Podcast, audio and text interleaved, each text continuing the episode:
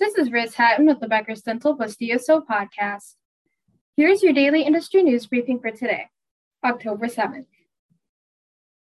The American Dental Association is concerned with the possible regulatory burdens and cost of a proposed provision of the Affordable Care Act.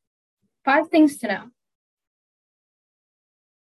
One, the provision, Section 1557, prohibits healthcare entities that receive federal funding from discriminating on the basis of race, color, national origin, age, disability, and sex.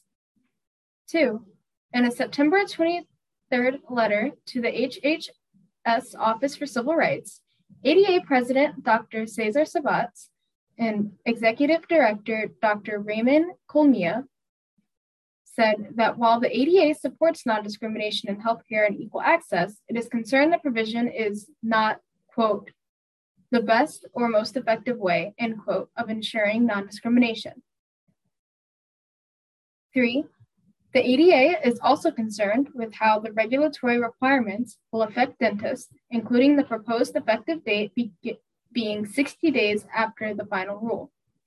The ADA execs say in a September 29th news release that dental practices will need more time to comply with requirements.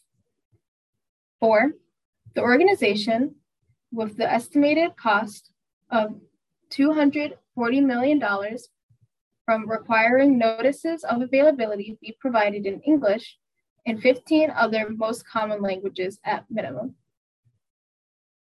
Five, the ADA said it would be more effective for individual dental practices to focus on providing information in common languages spoken among their patient pool because languages can vary by lo- the location of each dental practice.